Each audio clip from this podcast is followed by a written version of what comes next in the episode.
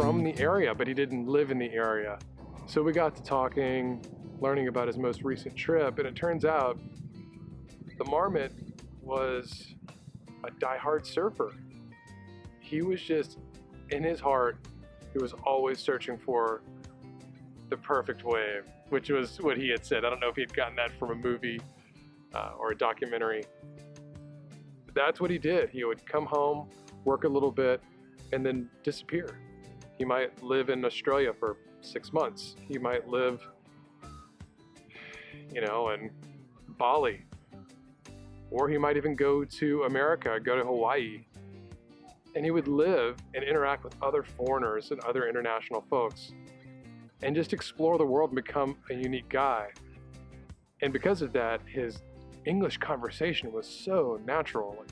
It was clear that he had spent a lot of time spending only casual English, which totally made sense once he told us that, you know, he was just traveling being a surf guy in all these surf places. Of course, you know, English is the most common language, so he would just start learning everyday natural English. It was really surprising how, how relaxed and, and good he was at it.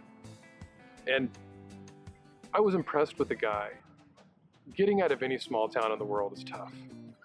That's where our roots are. That's where our future probably is going to be if we don't make a drastic change. And he did.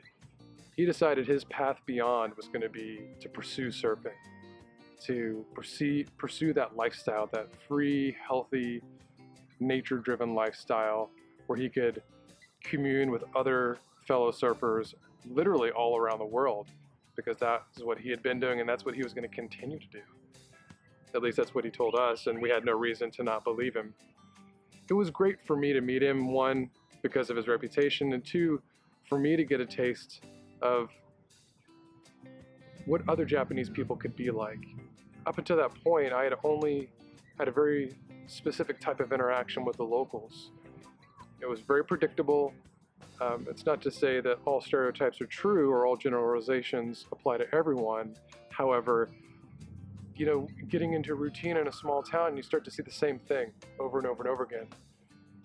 Meeting the marmot was eye opening to me because it was a reminder that, oh, you know, cultures aren't monoliths. You know, cultures are comprised of individual people that have their own goals, their own challenges, their own desires and their own paths. And the marmot clearly had his own path, and it was such a treat to meet a guy like that.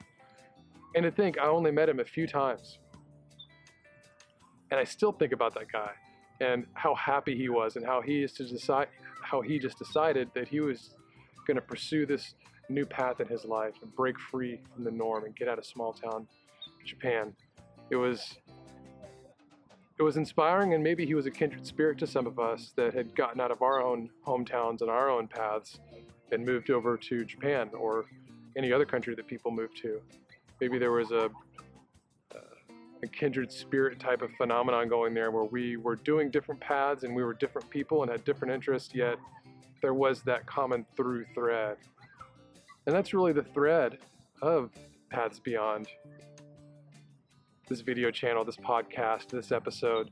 It's that kind of thread where we realize that we're not that different as people, irrespective of where in the world we are, or what age we are, or what we're interested in, or what our family life is like. We're all pretty similar at the end of the day. Thanks for watching Paths Beyond. See you on the next one.